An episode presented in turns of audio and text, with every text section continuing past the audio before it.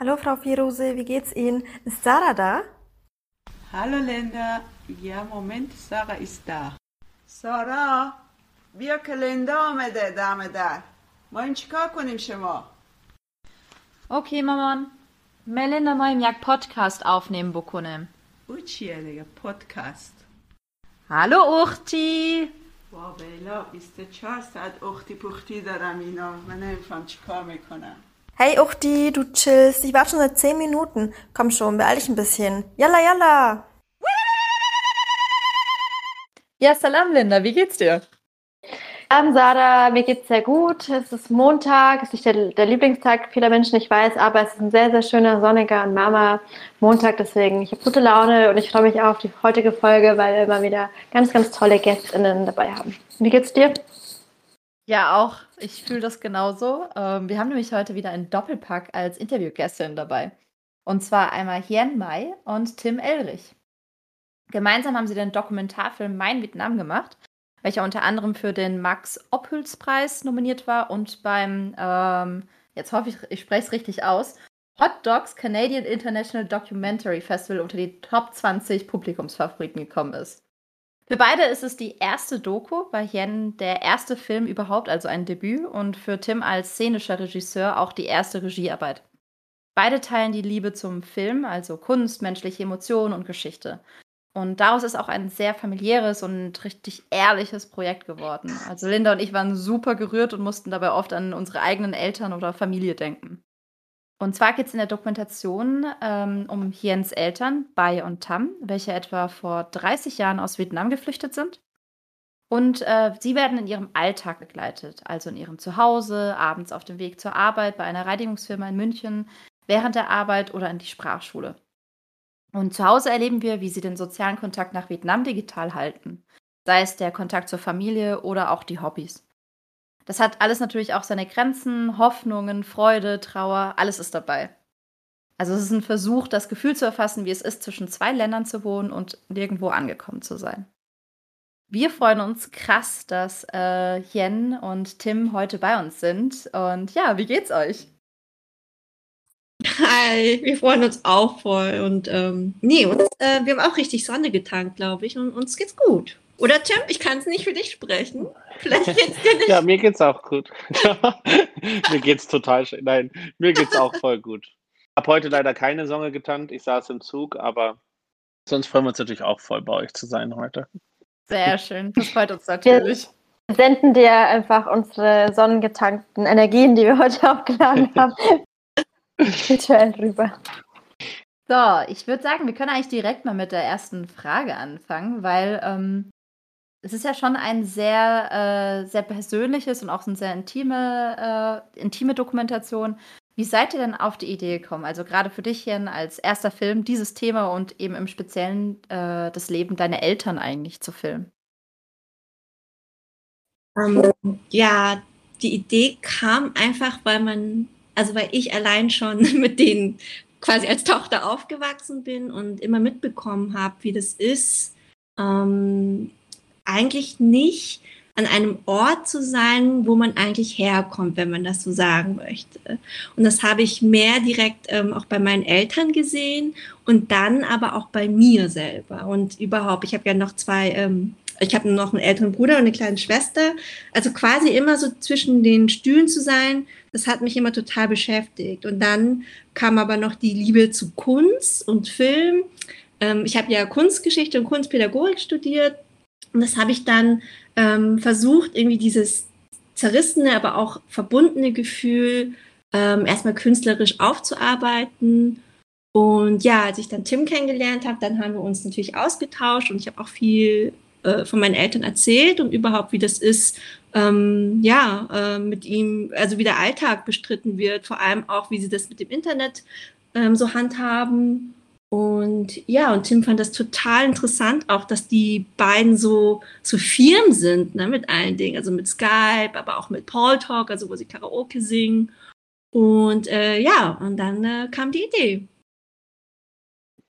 Genau, und ich habe irgendwie gemerkt, auch bei Jen, dass sie dieses Bedürfnis hat. Und dann haben wir auch einfach gedacht, weil ich ja auch dieses Handwerk dann mitbringe und einen Film zu machen, dass einfach diese Möglichkeit auch da ist. Und dann haben wir einfach die Möglichkeit ergriffen und ihre Eltern äh, hatten noch nichts dagegen, fanden die Idee auch ganz cool. Ja, obwohl sie, ich glaube, in dem Moment nicht wussten, worauf sie sich da einlassen. Ja.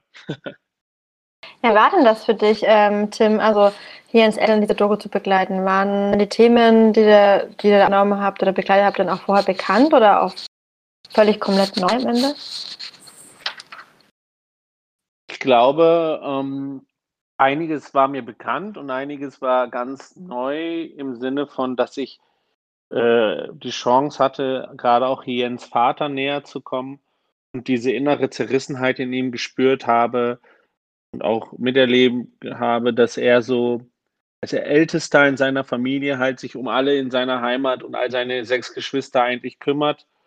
Und ähm, und hier in Deutschland halt so viel arbeitet und so viel nach Hause schickt und dass man einfach in der Konkretheit dort zu erleben und dass er auch dieses leere Haus hat, in das er eigentlich zurückziehen will dass er so einen Traum hat, nach Vietnam zurückzugehen, aber der so weit entfernt ist. Ich glaube, das waren alles so Themen, die mir irgendwo klar, also ich schon mal gehört habe, aber es war was ganz anderes, das dann wirklich emotional mitzuerleben. Ja, war ja auch eine tiefe Freundschaft äh, zwischen mir und Jens Eltern entstanden sind, ist. Ja. Ähm, also ich kann mir sehr gut vorstellen, dass durch die Begleitung während der Dreharbeiten du Tim auch nochmal eine ganz andere Beziehung zu Jens Eltern, aber auch zu Jens selber aufgebaut hast, weil du vielleicht mhm. dadurch auch gewisse Einstellungen, Gedanken, ja, oder Verhaltensweisen vielleicht auch viel, viel besser nachvollziehen kannst. Mhm. Also auf jeden Fall, das ist das ja natürlich bedingt, wenn man dann so eine ähm, Freundschaft aufbaut, auch zu den Eltern, dass man dann halt auch viel versteht und auch in familiären Streit dann einfach auch viel verständnisvoller reagieren kann und auch vielleicht mit Hien eben wenn sie irgendwie auch ein Problem hat mit ihren Eltern, dass man dann so sagen kann, hey, Hien muss ja verstehen, wo das herkommt. Und gleichzeitig, glaube ich, war das total schön, weil auch wenn Hiens Eltern nicht so viel Deutsch sprechen, haben wir eigentlich immer einen Weg gefunden, miteinander zu sprechen, ja, und auch einfach gemeinsam Sachen zu erleben. Und so ist es einfach, weil wir halt uns auch füreinander interessiert haben, so äh, ist das eigentlich äh, sehr schön entstanden. Es ist voll schön, dass du das sagst, weil ich musste gerade an meine eigenen Eltern denken oder auch an meine Mutter in dem meine Mutter auch nicht so gut Deutsch spricht und ähm, dass bei meinem damaligen Partner auch oft erst das Gefühl hatte, dass nicht, nachdem er irgendwie viel mehr involviert war in der Familie, dass er auch viel mehr Verständnis hat auch für die Situation meiner Mutter, weil man ja vielleicht auch nach außen hin oder dieses typische Klischee, was man vielleicht kennt, ja, ähm, dass viele Menschen, die nach Deutschland migriert sind, jahrelang hier leben und einfach kein Deutsch gelernt haben. Das ist immer so ein bisschen, dass man gar nicht Verständnis dafür hat, warum sie vielleicht auch gar keine Möglichkeit hatten, die Sprache gut zu lernen, weil sie vielleicht auch einfach äh, private Probleme hatten oder einfach auch so Heimat ähm, verbunden sind, dass sie da so viel Trauer und, und dieses Gefühl von Einsamkeit vielleicht verbinden, einfach privaten Struggle hatten. Und ich glaube, wenn man so eine emotionale Ebene aufgebrochen hat oder vielleicht eine Verbundenheit auf einmal hat, dass man vielleicht auch viel verständnisvoller ist. Deswegen, weil du meinst mit diesem Part, auch wenn man sich nicht gut auf Deutsch vielleicht verständigen kann, ja. aber da ist etwas, was einen verbindet und man hat auch Verständnis für die Situation und das finde ich dann ähm, sehr, sehr aber schön. Weißt du, aber weißt du, ich finde, das ist ganz oft so ein Fall, weil Leute das so moralisch bewerten, mhm. dass es ein Problem ist, dass jemand nicht so gut Deutsch spricht. Und dann wird die Situation ja. oft unangenehm, weil jemand das eigentlich schlecht findet. Aber wenn man jemandem begegnet und sagt, ja, mal, ich kann sprechen, ich, wenn ich Vietnamesisch sprechen würde und jetzt Deutsch zu lernen, ist auch eine Welt. Ja, ich werde ja. auch nie zum Beispiel als Deutscher Vietnamesisch lernen können, äh, so einfach. Und ich glaube, mhm. da das einfach auch manchmal die, das zuzulassen, dass auch eine Kommunikation äh, nicht immer reibungslos laufen muss. Ich glaube, das äh, äh, nimmt ganz Und viel Druck raus aus der Begegnung. Absolut, ja. absolut, weil wie du sagst, irgendwie funktioniert es am Ende dann doch. Also wenn man möchte, ja. wenn das einem auch das wert ist und die Person einem auch wichtig genug ist, dann funktioniert es. Genau. Also irgendwie konnten sich meine Eltern oder meine Mutter und äh, mein Partner irgendwie immer verständigen. Genau, aber das ist immer ein Thema für sich. Sprache, kann man eine eigene Folge drüber drehen. Mal zurück zum Film, der ja auch sehr, sehr schön ist, worüber wir heute ja auch sprechen möchten. Genau, und zwar haben wir uns nämlich auch gefragt, ähm, der Titel Mein Vietnam. Ähm, ist das jetzt die, Pers also ist es das Vietnam aus der Perspektive deiner Eltern, Jen? Ähm, oder spricht der Film praktisch für ihre Gedanken? Oder was ist mein Vietnam oder wer ist mein Vietnam oder von wem ist es sozusagen mein Vietnam? Ähm, also mein Vietnam, haben, wir haben auch sehr lange ähm, über den Titel nachgedacht, was könnte es denn sein? Und mein Vietnam ist, ähm, viele denken gleich, ist es aus meiner Perspektive quasi heraus, ähm, weil wir, also ich komme zwar im Film vor, aber die Protagonisten sind ja trotzdem meine Eltern, also es geht schon um ihre Liebesbeziehung auch. Und ähm, es ist aber eher universell zu sehen oder individueller zu lesen. Also natürlich sind meine Eltern äh, das Vietnam, was ich von ihnen auch ähm, irgendwie transportiert bekommen habe. Also wenn man hier geboren ist, wie ich, dann und auch die Sprache allein, das ist alles nur so eine Übertragung quasi, was ich gar nicht anders kenne. Und deswegen ist mein Vietnam, also mein persönliches Vietnam sind meine Eltern. Aber das kommt im Film zum Beispiel auch raus. Oder es wird skizziert. Ich möchte jetzt auch nicht zu viel spoilern, aber vielleicht macht das ja auch eher neugierig. Aber zum Beispiel, dass mein Vater letztendlich, obwohl er sagt, ne, er, er, vermisst das alles und so. Aber der liebt die Mama dann so sehr, dass er sagt, ja, aber ohne Mama macht es ja überhaupt keinen Sinn. Also das sagt er mir mal im, in einem Gespräch, also so ganz ähm, laissez-faire so im Auto. Ähm, so gesehen ist sein Vietnam meine Mama und für meine Mama ist ihr eigenes Vietnam ähm, vielleicht diffuser, ja, vielleicht ist das jetzt kein kein Ort, sondern man könnte das ja auch verbinden. Sie sagt ja auch zum Beispiel, dass der Kontakt online oder so reicht. Also vielleicht ist das ähm, ein viel offenerer Ort. Und für Tim gesehen ist es vielleicht auch, was er halt kennengelernt hat, ja, was, also, weil das Bonding so stark zu einer Familie passiert ist, die ja eigentlich ja nicht seine eigene ist und jetzt schon irgendwie seine, auch dazu gehört, zu seiner ähm, familiären Welt. Und dann war es auch noch interessant zu sehen, ähm, dass ähm, viele, die, die müssen nicht vietnamesisch sein, ja, also zum Beispiel die zweite Generation ähm, äh, von äh, migrantisierten Menschen hier, ähm, die haben dann gesagt, ja, wir haben auch so ein ähnliches Gefühl gespürt, dass es dass man zum Beispiel in zwei Welten wohnt oder eigentlich zwei ähm, Herkunftsländer hat. Und das ist dann ihr eigenes Vietnam. Also, oder ihr eigenes, ihr eigenes Türkei oder ihr eigenes Syrien, also wie auch immer. Das hast du mega schön gesagt, weil ähm, das ist tatsächlich so etwas, wir haben beide den Film gesehen und ähm, das, da, wir konnten aus allen Perspektiven verstehen, ähm, welchen Bezug sie zu Vietnam haben. Und für uns, für mich zum Beispiel war es halt mein Afghanistan so, dass sich dann über die Jahre irgendwie verändert hat, mit dem ich, mit, wo ich mein Afghanistan war eine Zeit lang nur das, was ich, was meine Eltern mir erzählt haben. Dann war mein Afghanistan irgendwann das, was ich selbst erlebt habe, als ich dann äh, vor Ort war. Und ähm, dass du das auch so nennst mit, ähm, was, dass es für jeden einzelnen Menschen ein, eine andere Bedeutung hat.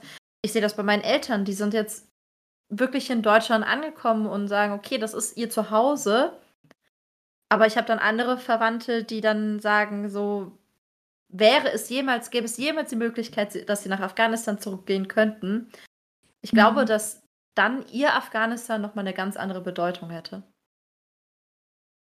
Und eine Sache noch zu dem Titel, was ganz, was auch noch wir überlegt haben, was ganz krass ist, ist, Donald Trump hat diesen englischen Satz geprägt, diese und diese Ereignis war mein persönliches Vietnam. Ja, ja. also die Financial uh. Crash was my personal Vietnam ist total krass, dass dieses Mein Vietnam eine in der Sprache total den negativen Aspekt für Hölle hat. Ja, ja. ja.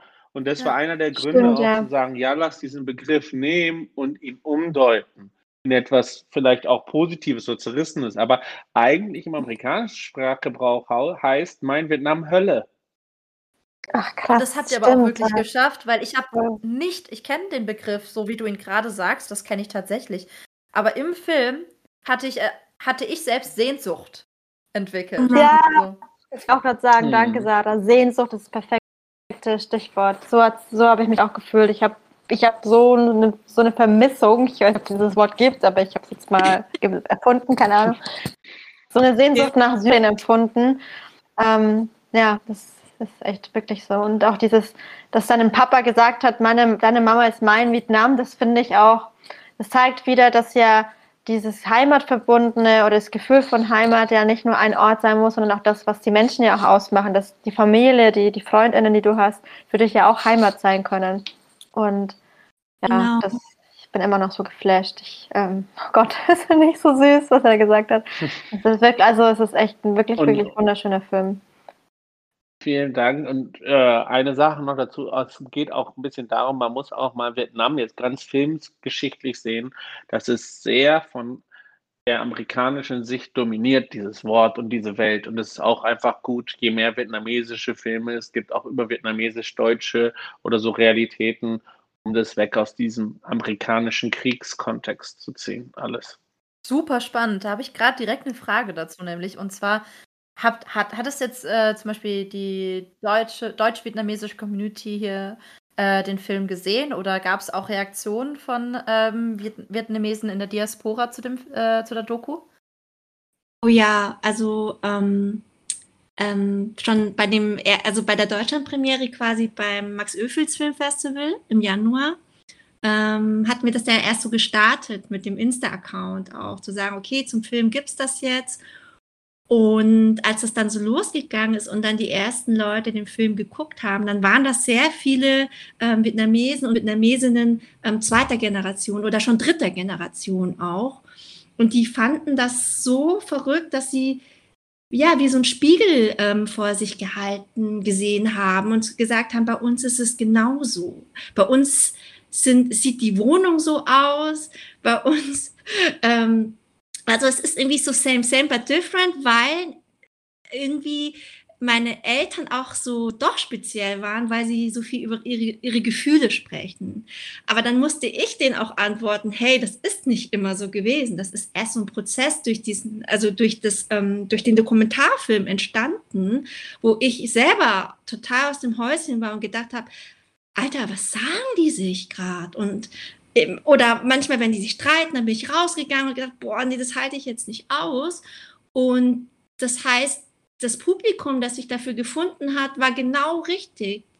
Es gab welche, die gesagt haben, wo war der Film überhaupt so lange? Ich habe mich zum ersten Mal so repräsentiert gefühlt und nicht so Klischees oder so eine Romantisierung von, jetzt sage ich es krass, ne? Früher, also meine Eltern haben das auch gesagt, so von auch so Ausländerfilme.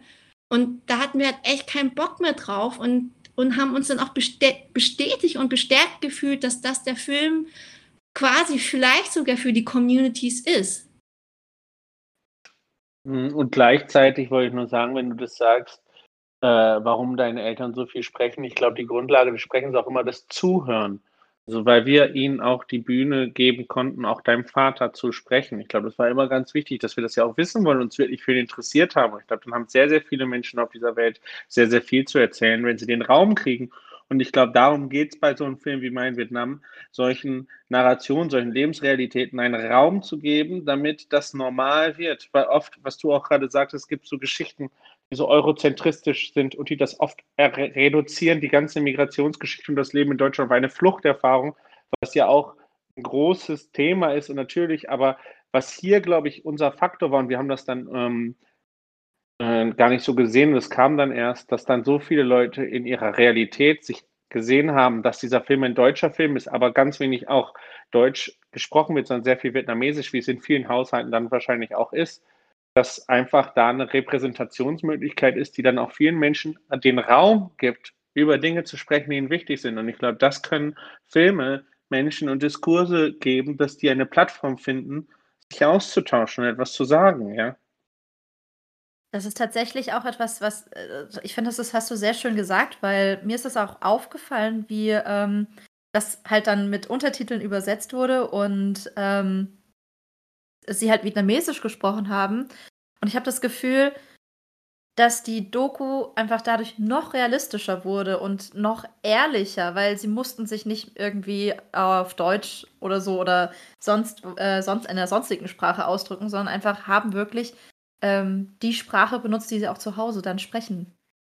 Absolut, das ist ein richtig wichtiger Punkt. Das ähm, merke ich jetzt auch äh, jetzt in der, in der Arbeit im Filmmuseum, in der interkulturellen Filmbildung, man spricht immer davon, ja, Menschen, ähm, es soll, also ne, Kultur soll auch andere Menschen erreichen, also auch zum Beispiel Film und Kunst, aber dann ähm, werden Menschen, die eben nicht so gut Deutsch sprechen, gleich schief angeguckt oder ähm, das wird halt einfach nicht akzeptiert oder man fühlt sich halt sofort schlecht, wenn man eben nicht perfekt Deutsch spricht. Und einfach zu sagen, hey, macht das doch einfach in der Sprache, in dem ihr ähm, euch am, am, wie sagt man denn, am, wo, am wohlsten fühlt, ja, ähm, dann ähm, kommt dann was ganz also kommt was ganz Poetisches oft raus. Also genau, wie Tim auch sagt, man muss einfach auch Platz dafür haben und nicht immer so ganz so mit so einem Tunnelblick zu sagen, das wollte ich haben. Ähm, genau, also man, wir haben ja auch einfach viel Zeit investiert. Das, das spielt alles eine große Rolle. Und was du sagst mit Poesie, wollte ich nur sagen, du hörst ja auch, wie Jens Vater in dem Film, der sagt so krass poetische Sachen manchmal, wo ich Gänsehaut kriege und mir denke, was geht? Also, das ist auch ganz krass, was er zum Beispiel da aussagt und was für Sachen, wofür er reflektiert und wie er das ausdrückt. Das finde ich ja. ganz beeindruckend. Das stimmt, das ist wirklich wahr. Man kann halt auch einfach nicht alles übersetzen. Ne? Manche Dinge sind in der eigenen Sprache, haben einfach so eine krasse andere emotionale Bedeutung. Und das verliert sich dann auch irgendwie, wenn man das dann versucht zu übersetzen. Das merke ich dann immer, wenn meine Eltern dann irgendwas auf Deutsch übersetzen und dann klingt das schon nicht mehr irgendwie da ist dann das Emotionale schon komplett wieder verloren gegangen. Ja, das stimmt. Das, das geht, äh, geht mir auch oft zum Arabischen. Ähm, aber apropos Eltern, ähm, Hien, wie war es denn für deine Eltern? Oder haben die denn den Film hinterher auch gesehen? Ähm, ja, haben sie. Ähm, aber da muss ich auch sagen, wie viel es erstmal, also wir haben natürlich sehr lange dran geschnitten, also die äh, Post-Production war, ähm, der Prozess war sehr lange und bis der Moment dann kam, dass wir gesagt haben, äh, meine Eltern können das sehen. Ich glaube, das hat bei mir vor allem ganz lange gedauert, weil ich nicht wusste, hm, wie sie halt darauf reagieren. Das weiß man ja nie. Und wie das ist, so sein eigenes Leben auch so zu sehen. Und so, dass ähm, sogar mit ähm, meinem Bruder angeguckt haben und mit, äh, mit meiner Schwägerin. Also die kommen ja auch kurz im Film vor. Und ähm, ich habe nur mitbekommen, dass, ähm, dass die immer wieder so gelacht, also so ein bisschen gelacht haben, aber ich glaube, das ist eher so ein, das kenne ich von meinen Eltern oft und das mache ich ja auch selbst, dass man das so weglächelt, weil man gerade nicht weiß, wie man damit umgehen kann. Und die waren gleichzeitig, fanden sie es irgendwie crazy, dass so ein, ähm, ein harmonisches Bild geworden ist. Also so, das, also während dem Drehen hatten sie sich nie vorstellen können, dass das so ein crazy, also so ein gut, also ein guter Look auch ist. Für die war das so, what? Das ist ja ein richtiger Film. Und wir sagen natürlich, Mama, Papa, natürlich ist ein richtiger Film. Und dann aber, ähm, genau, ich muss sagen, ich habe mich nicht getraut, den mit ihnen zusammen zu gucken, aber es hat ihnen gut gefallen. Und für meine Schwägerin war das dann aber sehr intensiv, weil ähm, sie ist ähm, quasi aus äh, Amerika quasi nach Deutschland gezogen für meinen Bruder. Also aber auch mit, sie hat ja vietnamesische Wurzeln. Ähm, und hat das geguckt und als sie dann mit uns gesprochen hat, ist sie einfach in Tränen ausgebrochen und hat auch gesagt, genauso fühlt sie sich auch. Und die, und trotzdem vor Augen zu bekommen, dass man trotz Internet vielleicht nie wieder seine Familie so mitbekommt, wie damals, das tut weh und ist aber gleichzeitig so ein Heilungsprozess. Tatsächlich war, dass, diese, dass, dass es irgendwie weh tut und ähm, ich habe dann, ich habe ja auch meinen Eltern von äh, eurer Doku erzählt und ähm, muss sagen, ähm, wir haben über dieses Thema gesprochen und sie selbst waren sich gar nicht bewusst, wie sehr sie auch irgendwie doch zerrissen sind und dass das halt auch äh, weh tut. Und ähm, ich finde, das merkt man in dem, also dieser Film ist so eine wahnsinnige Möglichkeit, über so ein Thema zu sprechen, das so tot, also nie drüber geredet wurde. Also mir war nicht mal bewusst, dass das ein Thema ist, bis ich eure Doku gesehen habe. Ja, Wahnsinn. Ja, mm, das hat, das, genau, das ist ja auch, ähm, also wir haben ja auch ganz anders gestartet, aber der, also erst als wir das alles hatten, konnte man erst begreifen, dass es quasi ein Versuch ist, dieses Gefühl eben zusammenzufassen oder ähm, nicht zu bewerten, sondern einfach zu sagen, wie sich sowas entwickelt oder wie das jetzt in die, also ganz speziell bei diesem Ehepaar halt ist. Ähm, und dann merkt man, wow, das betrifft doch so viele Menschen und nicht nur unsere Eltern, sondern ich weiß nicht, wie es bei euch ist, ja, und auch uns, ja, wie, man reflektiert dann nochmal anders darüber. Das ist wahr tatsächlich, ja. Aber war das dann auch für dich komisch, deine Eltern irgendwie zu beobachten, beziehungsweise wie bei Tim vorhin die Frage sehr ähnlich, kann ich mir auch vorstellen, dass vielleicht auch du deine Eltern seitdem vielleicht ganz anders wahrnimmst oder vielleicht sie auch in manchen Punkten besser verstehen kannst. Ähm, ja, also ich, aber das ist da ganz normal, glaube ich, als Tochter. Ich bin ja oft auch mal genervt, weil ich die ja auch anders unterstützen muss im Alltag. Also alles, was Bürokratie oder Arztbesuche und so angeht, versuche ich halt schon mal zu sagen, okay, das geht halt gerade nicht anders. Und da ist auch Tim total cool und sagt, ja, ähm, lass den Papa mal. Also das funktioniert ganz gut, wenn ähm, Tim mich so ein bisschen, äh, also wie sagt man denn, mild stimmt, weil also das Verhältnis ist schon, ist noch enger geworden. Also wir sind jetzt alle wie Freunde geworden, ja, aber ähm, ja, also das ist jetzt gar, also für mich war das jetzt gar nicht so äh, seltsam, sie zu beobachten, weil die quasi die Präsenz von Kamera und überhaupt mal mit den Großeltern und so zu reden, irgendwie war das trotzdem schon in der Familie so drin. Das heißt, dass sich das ähm, ziemlich schnell, doch ja, ziemlich schnell sich normal angefühlt hat. Und ja, das Einzige, was sich eben verhindert hat, dass wir mal so richtig geredet haben. Ansonsten ging es halt über, über ganz indirekte Dinge wie, wie hast du gegessen oder so. Oder, ne, also so ganz wirklich so, ähm, so floskelhafte Fragen, da steckt natürlich viel drin, aber dass man sich wirklich Gedanken macht. Wie geht's denen, wie geht's mir, wie geht's uns zusammen? Ähm, ja, das war schon auch eine schöne neue Erfahrung. Das glaube ich, ja. Ich habe das Gefühl, ein, ein, ein, ein Thema wurde auch immer wieder sehr, also ich weiß nicht, ob das bewusst bei euch war, dass das, also dass das ähm, wiedergespiegelt wird durch die Doku, aber das Thema Einsamkeit oder die Isolation. Ähm, war das von Anfang an klar, dass, das, dass, dass man das als Zuschauer sehr, also mitbekommt? Und ähm, ich habe mich auch gefragt, wie habt ihr im Anschluss sozusagen darüber gesprochen oder deine Eltern das wahrgenommen? Weil man dann doch sehr viel über diese Einsamkeit oder diese Isolation ähm, zu sehen bekommt. Ähm, ich glaube, das ist sowas wie was beim Film passiert. Das ist ja auch so ein Prozess, ähm, mit dem, dass wir Jens Eltern näher kommen und da merken, dass wir über so emotionale Themen sprechen, desto öfter, äh, ja, desto verletzlicher machen sie sich auch und zeigen auch mehr. Und ich glaube, es ist uns immer mehr erst aufgefallen, wie isoliert und einsam sie sind und gleichzeitig, wie sie nicht einsam sind, weil sie einander haben. Das ist ja voll das äh, zweischneidige Schwert irgendwie, ja. Ja, das stimmt, ja. Ich habe eher gedacht, ähm, dass, dass, es, ähm, dass wir ja, also obwohl wir so beschäftigt sind und vielleicht auch anders ausgebildet sind jetzt, ähm, weil wir hier geboren sind ähm, und äh, andere Möglichkeiten hatten, hatte ich aber eher gedacht, es gibt so viele Parallelen dieses einsame Gefühl, jetzt vor allem auch durch die Corona-Zeit, ähm, eigentlich sind wir alle irgendwie wirklich same wieder. Und man bezieht sich dann auf das Wichtige zurück, wie zum Beispiel Partnerschaft und Familie, ja, und das tun sie ja auch. Und das sind so ganz, ähm, ja, wieder fundamentale Fragen, die sich, glaube ich, jeder stellt. Oder jede, ja. Das stimmt. Ich hatte das Gefühl, so mit, ähm, ich, ich weiß nicht, wo ich das gelesen hatte. Es gab so einen Satz mit, ähm, dass, ähm, dass, dass sie ja nicht, also dass deine Eltern nicht Teil der Gesellschaft sind durch die Isolation. Und ich habe mich gefragt, ob das, ob man, ob man das vielleicht nicht auch aus der anderen Perspektive sehen kann. Offensichtlich gibt es Teile der Gesellschaft, die halt ein ganz anderes Leben führen in einer gewissen Isolation, ob es selbst gewählt ist oder nicht. Wisst ja. ja.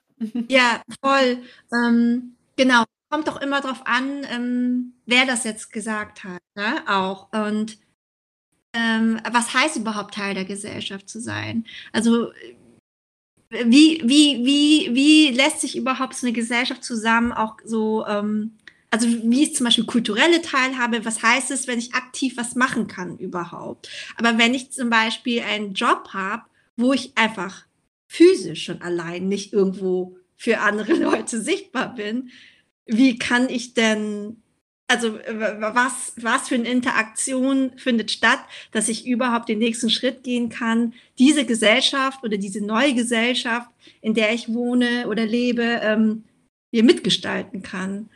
Und ähm, aber quasi das Label, nicht Teil der Gesellschaft zu sein, das ist eine gute Frage, von welcher Seite das eigentlich jetzt kommt. Meine Eltern würden direkt nicht sagen, wir, wir fühlen uns jetzt nicht als Teil der Gesellschaft. Ich glaube, dass sie sich noch nicht mal diesen Luxus genommen haben, darüber nachzudenken, ob sie es sind. Ja, klar, oder ob die, ich glaube, also was ich halt sehr, sehr interessant fand in dem, in dem Film oder was ich sehr auffällig fand, ist, dass ähm, sie sich vielleicht, ich habe manchmal das Gefühl, dass sie sich vielleicht auch damit irgendwie zufrieden geben oder mit vielen oder sehr manchen Punkten vielleicht dann auch genügsam sind oder auch zufrieden sind. Sie sind hier in Deutschland, sagt sein Vater, sagt das auch an einer Stelle, wir sind hier krankenversichert und ähm, deine Mama freut sich aufs Enkelkind. Ähm, ich will jetzt auch nicht so viel spoilern, aber ähm, dass ihnen, deine Mutter zumindest dieses Digitale, was du vorhin auch angesprochen hast, dass ihr das ja schon ausreicht. Irgendwie, sie ist connected durch die Möglichkeit der Digitalisierung, dass sie dann FaceTimen oder ähm, skypen können mit der Familie in Vietnam, aber gleichzeitig sich aber anscheinend schon auch wohl in Deutschland will und er gar nicht zurück möchte. Ähm, vielleicht, also ich habe das so, ich, ich weiß nicht, vielleicht habe ich das auch falsch verstanden, oder das kannst du wahrscheinlich nochmal besser erklären, auf jeden Fall.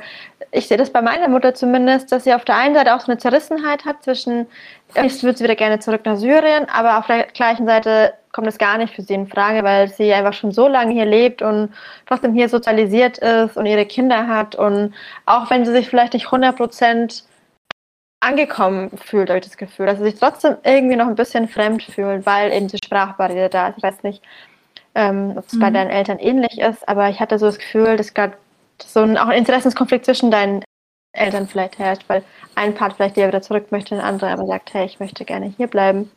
Ja, das hast du überhaupt nicht falsch verstanden. So ist es auch. Und ähm, genau, man muss immer von der Ausgangsposition aber auch sehen. Also ähm, meine Mama hat andere Gründe, warum sie weg wollte und mein Vater eigentlich auch. Und bei meiner Mama ist es so, dass sie überhaupt nicht akzeptiert wurde in der Familie von meinem Vater. Ähm, das ist gleich bis heute aber immer noch so. Das heißt, ähm, Söhne sind halt immer noch äh, privilegierter als äh, Töchter.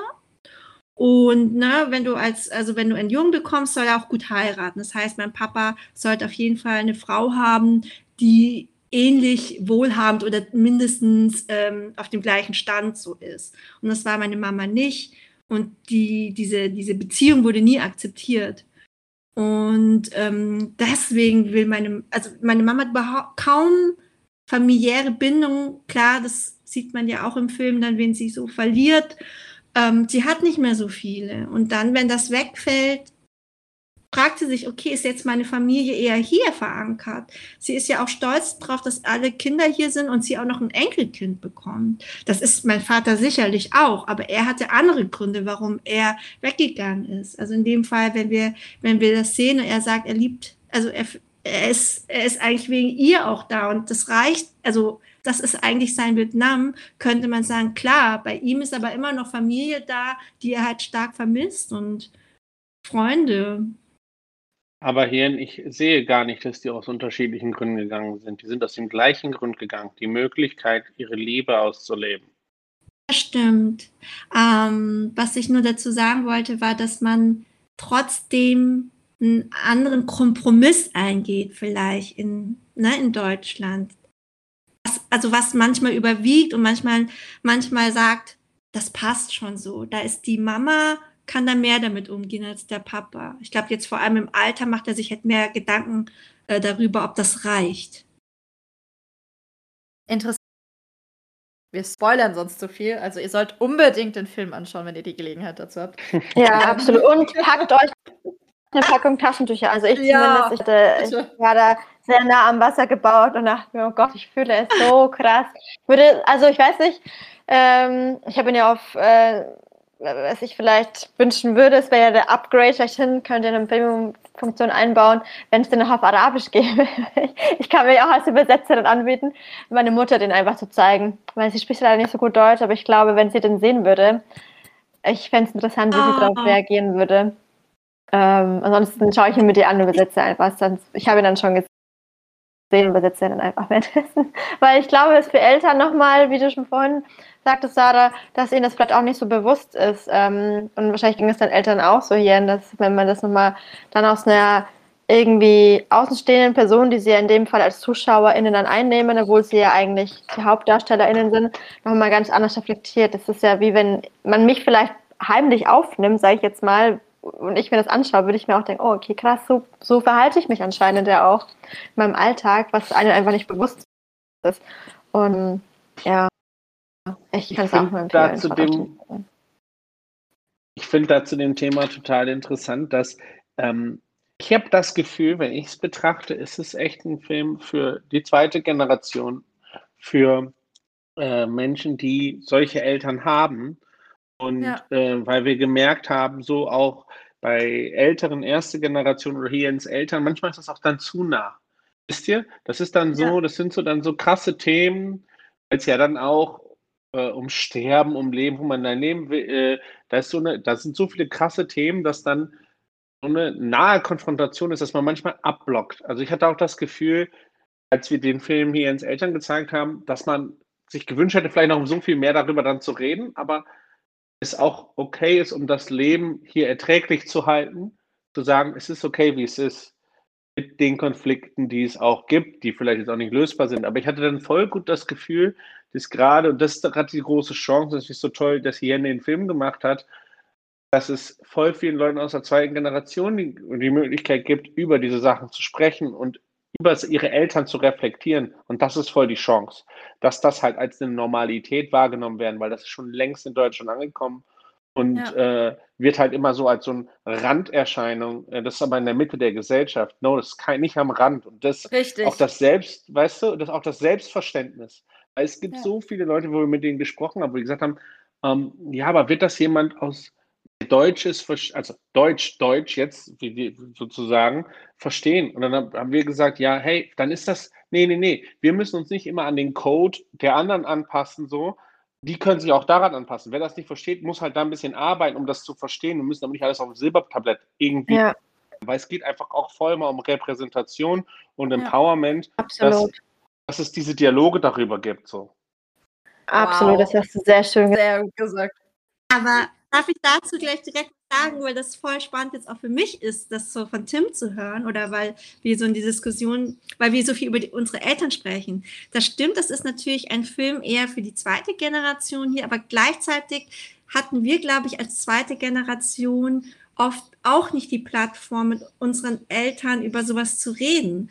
Und Ja. deswegen denken wir so sehr an unsere Eltern, weil es halt erstmal primär das Leben von unseren Eltern auch zeigt und was es dann für einen Einfluss auf uns hat. Also das, was man spürt, ist hoffentlich das, was ich auch und Tim oder zusammen das zeigen wollen, wie das ist, als Kind das auch zu beobachten.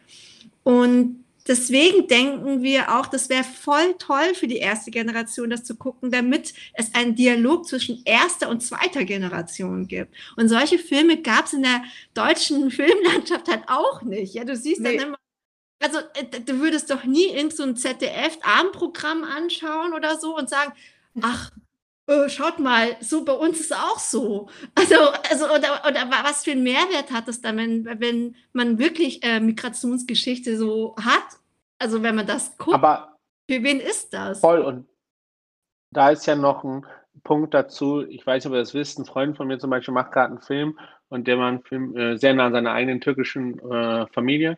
Und es ist super schwer, den Film zu produzieren in Deutschland, wenn der hauptsprachlich in Türkisch ist, weil das von den Rundfunkgeldern gar nicht gewollt wird, weil die Filme müssen sonst hauptsprachlich in Deutsch sein. Und es ist voll komisch. Dass, also das sind so viele Probleme, die dann auch so einer Repräsentation im Weg stehen, weil man dann nicht das Geld bekommt, einfach. Das überrascht mich sehr, weil ich meine, wir haben, also ich denke immer dann sofort an Arte, wo ich das irgendwie gewohnt bin, dass dann so Filme mit Untertitel gezeigt werden und ich dann halt nicht alles verstehe. Und ich weiß nicht, ich finde, das dass mich das Ganze, also das Ganze zu übersetzen, würde doch so einen Verlust haben an der Geschichte und auch an dem, was eigentlich den, die Menschen bewegt. Und was ihr halt irgendwie geschafft habt, ist eine Geschichte zu erzählen, aber die, die sie halt auch wirklich im Alltag sozusagen begleitet und das in so einer ruhigen Art, aber mit so viel Emotion. Und das ist, ihr habt echt, ihr habt etwas unglaublich Besonderes geschafft. Also wirklich was unglaublich Besonderes. Also, Voll. Also ähm, ich würde euch sofort alles geben, was es gibt. Golden Globe, Echo, das ist Echo für Film, was ist Musik, keine Ahnung. Oscar, alles, was es gibt. Würdet ihr sofort von mir bekommen. Vielen Dank. Danke. nee, auch genau. Und zu dem Punkt mit, ähm, dass, äh, dass es für die zweite Generation ist, ähm, ich glaube, da stimme ich auch nochmal dir hier hinzu. Ähm, ich sehe, dass es sowohl für die zweite Generation ist, aber ich sehe das auch als eine Möglichkeit zum Dialog, weil wirklich ich danach sehr viel mit meinen Eltern darüber geredet habe und wirklich das auch, ich habe viel mehr Dinge verstanden, also Dinge, die sie beschäftigen, verstanden und ähm, habe dann aber auch selber bei mir gemerkt, ähm, dass ich auch zeitweise eine gewisse Zerrissenheit hatte zu einem Land, das ich weniger kenne als Deutschland so. Ja, und dann bist du aber trotzdem in Deutschland, ist, brauchst du nur in die S-Bahn gehen und wirst immer noch angeguckt. Ja. Also was immer eigentlich noch unglaublich ist. Also ja, ähm, genau das. Und ähm, wir hatten vielleicht auch durch das Aufwachsen so ähm, andere Issues, dass man nicht so drüber sprechen konnte. Ne? Man, das ja. war auch überlagert mit anderen Verantwortungen. Und ähm, was wir ja auch vorhin hatten mit Parentifizierung und sowas, das das sind, spielen so viele andere Aspekte mit rein, dass man wirklich auch keinen Platz hat und vielleicht auch nicht so, ähm, das wäre so schön. Ich denke mir immer so, ich trinke so ein Bier mit meinem Papa und dann, dann philosophiere ich übers Leben, aber so ist es ja meistens nicht, ja, oder so. Es gab nie so die Möglichkeit. Und ja. wenn man das in ähm, so einem, in so einer Form wie in einem im Film das sieht, das braucht ja, da braucht man gar nicht viel zu sagen vielleicht. Das spricht so für sich selbst. Und dann kann man danach natürlich diskutieren, weil das ja hoffentlich für uns auch gelungen ist, dass es halt einfach ganz wertefrei ist und dann auch zu also für jeden frei interpretierbar ist. Absolut. Ich glaube, es ist, glaube ich, für jeden, also nicht nur für die erste oder zweite. Ich glaube einfach, also ich persönlich kann mir vorstellen, für mich persönlich, mir hat es einfach so viel gegeben, weil ich dadurch auch einfach migrantisierte Menschen besser verstehen kann und auch einfach in Bezug auf meine Mutter oder meine Eltern auch einen ganz anderen Blick gewonnen habe, weil ich diesen Struggle und dieses, dieses Zerrissene, dieses Heimatverbundene, dieses Gefühl, okay, was ist meine Heimat, wo ist meine Heimat, ähm, ich stehe irgendwie zwischen zwei Stühlen, aber viel, viel mehr nachvollziehen konnte, was mich natürlich auch super traurig macht auf der einen Seite, aber ähm, irgendwie dadurch auch viel mehr wertgeschätzt habe, was unsere Eltern eigentlich so für uns aufgegeben haben. Was sie natürlich letztendlich aus freien Stücken gemacht haben. Das ist natürlich, jeder trifft seine eigenen Entscheidungen, ähm, was natürlich dieses Phänomen Ratifizierung, wie du ja schon angesprochen hattest, hier immer dann auch so einer gewissen Form von Dankbarkeit einhergeht, dass man dann vielleicht sich auch ein bisschen schlecht fühlen muss, dass man hier dieses Leben in Deutschland führt. Wir sind dann hier hineingeboren, haben es vielleicht ein bisschen einfacher ähm, als unsere Eltern gehabt, weil wir die Sprache schon können und einfach sozialisiert hier sind, aber aber ich glaube, das ist einfach für die Beziehung innerhalb der Familie vielleicht auch ganz gut tut, wenn man dann, dann Einblick bekommt. Aber, Aber allein der Podcast, ja. ja. allein der Podcast hier oder weil wir die Doku gemacht haben, mhm. aus dem ganzen Struggle heraus ist, das ist auch, ich möchte das jetzt nicht glorifizieren, aber es ist auch inspirierend für uns auch. Ja, wir denken, natürlich ist es auch immer schwierig gewesen, in zwei Welten zu sein oder vielleicht eine Kultur mitzubekommen, die nur von unseren Eltern vermittelt wurde. Aber obwohl sie so viel hinterlassen haben, äh, hinter sich gelassen haben, meine ich, ist es so, dass wir, also man, man kann dankbar sein, finde ich, aber wir geben ihnen auch mit unserer Arbeit trotzdem was zurück, finde ich, ja, dass wir sagen, also auch ist es für uns was Tolles, eine künstlerische Auseinandersetzung damit und ähm, gleichzeitig ist es das Endprodukt, gestaltet vielleicht sogar die Kulturlandschaft jetzt, ja, also was sie vielleicht nicht haben, geben wir auf unsere Art und Weise doch dann zurück. Und vielleicht können wir auch so unsere Dankbarkeit zeigen, was gleichzeitig aber nicht so ein, mm, so ein nur, nur aus Pflichtbewusstsein entsteht, sondern aus, äh, aus eigenem, ja, aus eigenem Wollen. Ja, das hast du sehr Und- schön gesagt. Sorry, ja, Ja. Tim.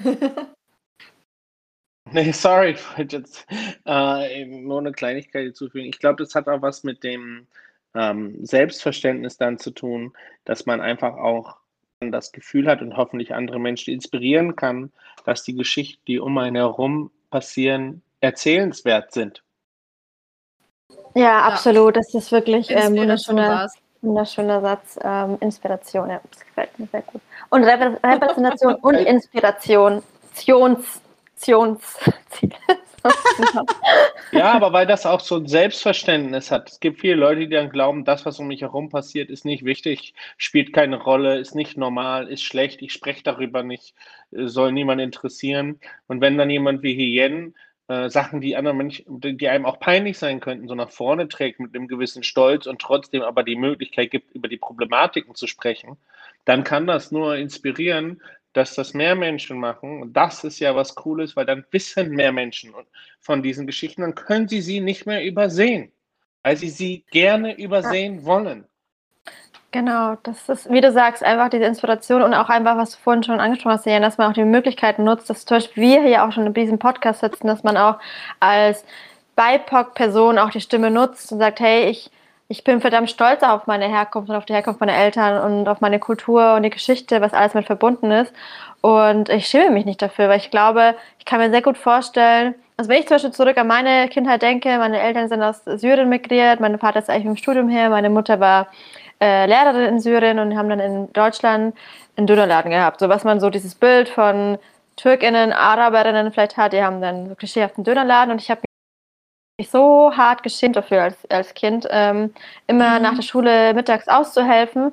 Und so jetzt im Erwachsenenalter schäme ich mich dafür, dass ich da nicht viel stolzer gewesen bin. Aber ich war halt einfach noch ein Kind. Ich wollte auch lieber nachmittags auf dem Spielplatz äh, spielen. Habe ich auch gemacht, aber ich hatte einfach viel mehr Verpflichtungen. Und es war einfach normal, dass wir da aushelfen. Und ähm, heutzutage, ich denke mir, hey, ich, ich wüsste nicht, ob ich damals den Mut gehabt hätte, einen Doku-Film mit meinen Eltern im Dönerladen zu drehen, wie ich da aushelfe. Ich glaube, da gehört sehr, sehr viel Mut, also da auch ähm, Respekt an dich, äh, dass du dich das auch getraut hast, weil das ja auch tiefe Einblicke in dein privates äh, Leben halt zeigt. Ja, also über überhaupt so Arbeit oder über diese Arbeiterschicht, sage ich mal, wird ja auch kaum äh, gesprochen. Also es ist alles in Deutschland so furchtbar akademisiert. Ja, das ist das ist ja schon allein in der Sprache und äh, also nicht nur bildlich, sondern auch sprachlich ist das so eingegrenzt für eine bestimmte Bubble. Ähm, und das wollten wir halt auch aufbrechen. Und was ich auch noch sagen wollte, ist, ist ähm, ich finde das auch so toll, dass wir hier so zusammensitzen. Ich meine, egal, egal wo wir eigentlich also unsere Wurzeln haben, das gibt's ja auch, dass alles immer nur auf Communities ist, auf, also auf die spezi äh, spezifischen, äh, also spezifischen Communities. Zum Beispiel hängen dann Vietnamesen und Vietnamesen nur mit äh, Vietnamesinnen ab so und äh, die ne, und türkische und, und türkische Jungs und Mädels dann chillen auch nur Ja. untereinander und lästern. Wisst ihr, was ich meine? Ja. Und ich finde so, dass das müssten wir spätestens ein bisschen auflösen auch und zu sagen, hey, es ist wirklich same, same, but different, ja. Und äh, dass dann wirklich noch mehr Leute sagen, ich zeige, genau, was für ein Hammerfilm wäre das, eine Doku über, ähm, über eine Dönerbude quasi. Das würde ich, das würde ich sowas von sehen wollen und nicht nur als, äh, als Nachdruck. Wir nehmen dann Podcast auf das nächste Mal. Ja, Sorry, ich hab dich unterbrochen. Ja, wir nehmen dann Podcast auf bei der Dönerbude das Mal. Nee, Ja. ohne Witz, also ihr habt echt, also euer, eure Doku Mein Vietnam ist nicht nur community-spezifisch für jetzt Vietnamesen oder Vietnamesen in der Diaspora, sondern für alle. Es ist sowohl mein Afghanistan geworden, es ist sowohl mein Syrien geworden. Ihr habt einfach ein Thema geschafft oder ein Thema behandelt, ähm, dass, dass das alle anspricht und ähm, ja, wie der Tim gesagt hat, auch einfach etwas Neues ist. Und ähm, ja, wir könnten so lange noch über all, wir haben so viele Fragen eigentlich noch gehabt und wir könnten noch ewig über euren Film sprechen ähm, und schwärmen und Wir wollen ähm, nicht spoilern.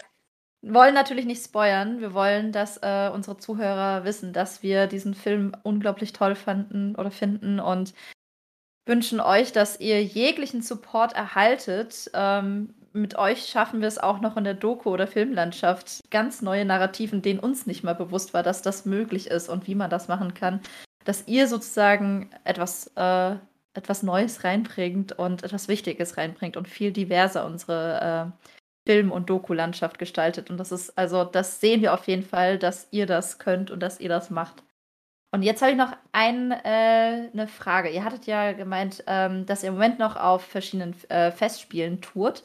Aber äh, am Ende des Jahres habt ihr die Wahrscheinlichkeit, dass ihr dann den Film im Fernsehen ausstrahlen könnt, oder? War das richtig? Genau. Ähm, ähm, zum Herbst hin, also genau zum Ende des mhm. Jahres hin. Und da freuen wir uns natürlich auch total, weil Fernsehen noch so eine große Rolle spielt in Deutschland. Also alles, ja. was im Fernsehen lief, da waren meine Eltern auch. Ne? Also auch ganz Mini-Beiträge waren gleich, oh mein Gott, hast du uns im Fernsehen gesehen? Oder wenn sie von Nachbarn angesprochen werden, das ist halt voll die große Nummer dann. Ja, Ach, schön. Also gut, ja, man unterschätzt also, leider die Reichweite. Äh, ihr wisst ja, ich, man unterschätzt total die Reichweite von Fernsehen noch, weil man selber einfach nie Fernsehen schaut. Ja, das stimmt. Aber das, die, die, die, die äh, Generation nee, über uns sozusagen, die ist auf jeden Fall noch eher auf Fernsehen unterwegs sozusagen. Ja, also ich denke aber, dass die meisten wahrscheinlich unsere, äh, unsere äh, Follower und Zuhörer können ähm, auf jeden Fall über eure Seite up-to-date bleiben. Ähm, wir werden auch eure Instagram-Seite in den Show Notes verlinken und ähm, ich hoffe, ihr habt jede Menge Gründe, ähm, Jen und Tim zu folgen und vor allem zu supporten. Und wir wollen uns auf jeden Fall krass bedanken, dass ihr die Möglichkeit, also dass, dass wir die Gelegenheit hatten, mit euch zu quatschen und ihr ein bisschen uns über euren Film und darüber hinaus erzählt habt. Vielen Dank dafür. Ja, vielen, vielen Dank, dass ihr da wart. Ja, wir müssen uns bedanken. Es war richtig schön. Das freut uns Toll, sehr. Vielen Dank, dass wir da sein durften. Sehr gerne. Sehr gerne. Und auch an alle lieben Hamamis da draußen, die uns gerade zuhören. Also, falls ihr jetzt auch Lust auf Popcorn und einen wunderschönen Film habt, dann können wir euch den dann auch nur echt ans Herz legen, sobald das dann möglich ist. Und auch generell, falls ihr Feedback zur Folge habt oder Fragen, schickt uns gerne eine DM. Und ähm, ja, folgt vor allem auch meinem Vietnam-Film auf Instagram folgt uns auch gerne weiterhin auf Insta, abonniert unseren Podcast, teilt diesen und lasst ein Herz da. Und wir hören uns dann in drei Wochen wieder. Wir wünschen euch auf jeden Fall einen wunderschönen sonnigen Start in die Woche. Ich hoffe, der Frühling kommt jetzt langsam. Und bis bald. Salam.